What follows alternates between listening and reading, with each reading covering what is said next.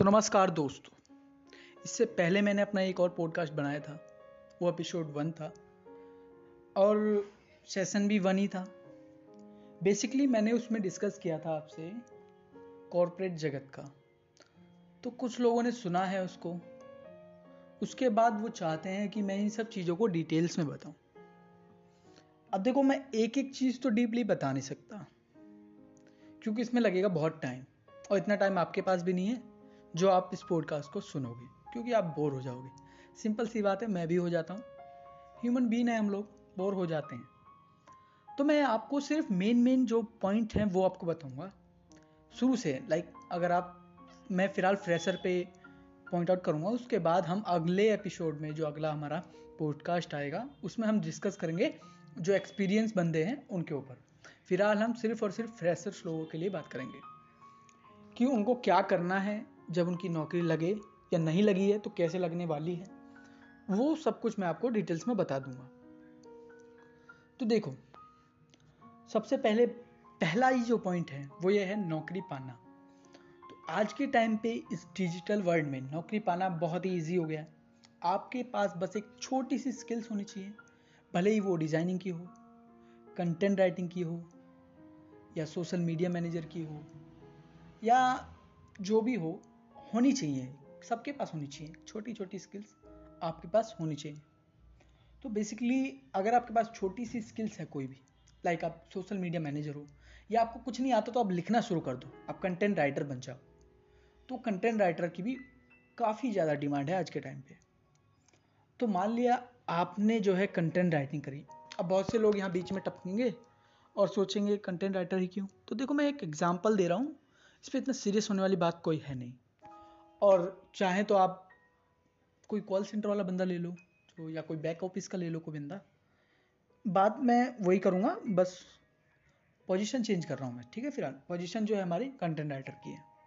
तो content writer भैया एकदम फ्रेशर है, किसी एक कंपनी में एवरेज कंपनी में गया एवरेज प्राइवेट कंपनी थी। लगभग 40 से 50 एम्प्लॉय थे उनके। उनके बाद उसने एंट्री मारी। तो था तो वो बंदा फ्रेशर जो कंटेंट राइटर गया है। अब मैं पहले उसकी गलतियाँ बताऊँगा और एक साल के अंदर अंदर वो कैसे निकला उस कंपनी से। और सेम मैं अपनी चीज़ें अप्लाई करूँगा कि मेरी चीज़ों को अप्लाई करने के बाद उसके साथ क्या हुआ। तो देखो, वो बंदा, मान लिया उसका नाम सुरेश था। फॉर एन एग्ज़ाम्पल मान लिया उसका नाम सुरेश था। तो सुरेश बंदा था कंटेंट राइटर जीवन में उसको कुछ स्किल्स समझ नहीं आई। थोड़ा इधर उधर भटका तो उसने सोचा कुछ नहीं तो लिख ही लेते हैं। अब लिखने पे भी दो तरह की चीज़ें आ गई। क्या? लैंग्वेज आ गई। अब इंडिया में तो दो लैंग्वेज सबसे ज़्यादा पॉपुलर है, जो ज़्यादा चलती है पूरे भारत में। या तो इंग्लिश बोल लो, या तो इंग्लिश बोल लो। इंग्लिश बोल लो, या तो हिंदी बोल लो। सॉरी या तो इंग्लिश या तो हिंदी। तो उसमें क्या हुआ? उस बंदे ने मतलब बचपन से तो हिंदी सीखी थी।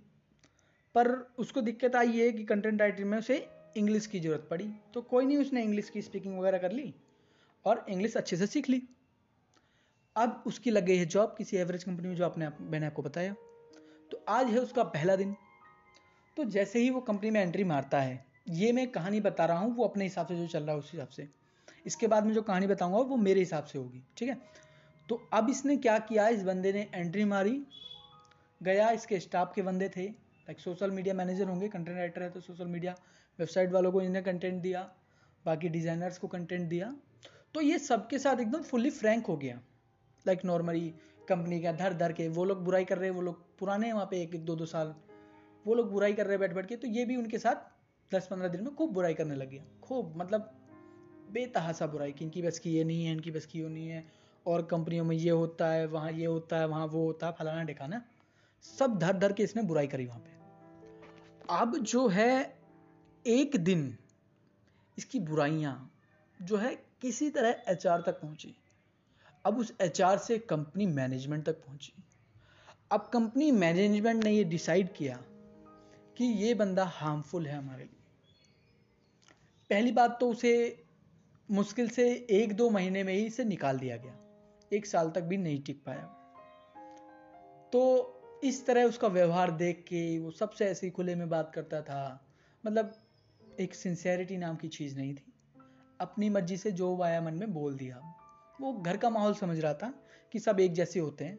फिर मैनेजमेंट में सोचा कि नहीं, एक बार कंफर्म किया जाए कि वो बंदा शायद सही हो। तो उन्होंने पूरी टीम को बुलाया, जिसके साथ उसका कांटेक्ट था। One by one one by one सबको बुलाया। अब कौन अपने पैर पर कुल्हाड़ी मारेगा? लगता है आपको किसी को? कौन अपने पैर पे कुल्हाड़ी मारेगा कोई भी नहीं। तो सबने एक एक करके उसकी धर धर के खुद उसकी बुराई कर दी। कहा कि नहीं सर हम कुछ नहीं कहते वही आपकी बुराई करता रहता है कंपनी की बुराई करता रहता है ये है वो है फलाना ठिकाना। तो कुल मिला के उसका पूरा स्टाफ जो है अलग हट गया और वो एक अलग हिस्से में हो गया। अब कंपनी ने फैसला लिया उसे निकालने का। उसे नो, नोटिस दे दिया गया कि ठीक है भाई इतने इतने दिन में तुम दूसरी जगह जॉब देख लो आप जा सकते हो। अब उस बंदे को गुस्सा आया। अब उसने सोचा, ये लाइन ही खराब है, दूसरी लाइन पकड़ेंगे, इस लाइन में ये होता है। अब मैं इसी कहानी को अपने तरीके से ढाल रहा हूँ, जो मैंने टिप्स बताई हैं उनके हिसाब से। तो स्टेप वन, वो कंपनी में घुसा। उसने किसी पे ध्यान नहीं दिया, नॉर्मली हाय हेलो किया लाइक गुड मॉर्निंग किया, सुबह के टाइम पे ग्रीटिंग्स दी, और अपना काम पे लग गया। उसे जो काम असाइन हुआ, उसने किया, अपना लंच लिया दोपहर में। शाम तक काम कंप्लीट किया और निकल गया। तो इस तरह से उसने कम से कम 10 से 15 दिन बिताए। फिर 10-15 दिन बाद जो उसकी टीम्स थी, उन्होंने उसके साथ बाउंडिंग करने की कोशिश की कि हाँ भाई और बता क्या हाल चाल कहाँ से है, कहाँ रहता है, क्या करता है, कैसी लगी कंपनी फलाना ठिकाना, जो भी है। तो उसके साथ बाउंडिंग बिछाने के बाद उन्होंने अपनी राय दी मतलब बोला कि कंपनी ऐसी है, वैसी है, फलाना ठिकाना। लेकिन जो बंदा था राकेश नाम था ना? हम्म, राकेश। सॉरी मैं नाम भी भूल गया शायद जो भी हो भूल गया। एग्ज़ाम्पल के तौर पर लिया था माफ़ करना। तो राकेश मान लिया राकेश था। उसने उनकी बातों पे बस हाँ हाँ किया अपनी राय नहीं रखी कंपनी के लिए। सिर्फ़ हाँ हाँ किया। तो हुआ क्या कि उससे लगभग 20-25 दिन बाद ऐसे ही होगा लगभग एक महीना बीत गया किस पूरा। एक महीने बाद दोबारा से यही भसूड़ी शुरू हो गई। थोड़ा थोड़ा फ्रैंक हुआ हल्के सबके सब। लेकिन अब भी वो काम से काम रखता था। जो काम दिया गया, उसे कंप्लीट किया। फालतू की बात बिल्कुल भी नहीं। तो धीरे धीरे जो मैनेजमेंट अब आप कुछ कर रहे हो तो मैनेजमेंट आगे पीछे होता रहता है। कोई ना कोई देखता रहता है आपको। आपके बिहेवियर को चेक करता है कि आप क्या कर रहे हो, क्या नहीं कर रहे, वगैरह वगैरह। तो मैनेजमेंट ने चेक किया। आपकी एचआर थी। आपकी एचआर से, उस एचआर के सामने आपकी बहुत अच्छी इज़्ज़त बन चुकी थी। क्यों? क्योंकि आप सिर्फ़ काम से काम रखते थे, आप फालतू की बकवास नहीं करते थे। आप एक बहुत ही डिसेंट एम्प्लॉय बन गए थे। एक लॉयल और डिसेंट तो उससे क्या हुआ? मैनेजमेंट जो थी, उन्होंने देखा कि इसी के साथ वाले जो बंदे हैं, वो इतना अच्छा परफॉर्मेंस नहीं दे रहे। ये सेम टाइम में सेम रिसोर्सेज के साथ अच्छा परफॉर्मेंस दे रहा है। क्यों? क्योंकि फालतू की बसंट बिल्कुल भी नहीं कर रहा। काम से काम रख रहा है बस अपने। तो मैनेजमेंट ने डिसाइड किया कि क्यों ना इसको प्रमोट किया जाए, अर्थात प्रमोशन दिया जाए छोटा सा। तो उसे प्रमोट किया गया। पहले वो कंटेंट राइटर आया था छोटा सा तो उसे सीनियर कंटेंट राइटर बना गया within two two three month क्यों? क्योंकि उसका बिहेवियर बहुत ही ज़्यादा अच्छा था कंपनी के प्रति। इसलिए कंपनी उसे प्रमोट किया। तो बेसिकली ये पहले वाला ही टॉपिक है जो मैंने इस वाले में कवर किया है एज अ फ्रेशर्स के लिए। बस इसमें मैंने कहानी के थ्रू बताया है, और उसमें मैंने सीधा सीधा पॉइंट बता दिए थे। तो बेसिकली मुझे लगता है, आधे लोगों को अगर पहले वाला सुना है उन लोगों ने तो ये समझ में आया होगा। अगर पहले वाला नहीं सुना उन्होंने पॉडकास्ट तो ये समझ में नहीं आया होगा। तो कोई बात नहीं, आप दो तीन बार, एक बार रिपीट करना, अगर नहीं समझ में आए तो पहले वाला सुन लो तो समझ में आ जाएगा। तो ठीक है, इसके बाद हम बात करेंगे एक्सपीरियंस बंदों की। हालाँकि मुझे लग रहा है बहुत लोग बोर हो चुके हैं, लेकिन फिर भी हम ट्राई करेंगे इस बात को क्लियर करने की। ठीक है, धन्यवाद।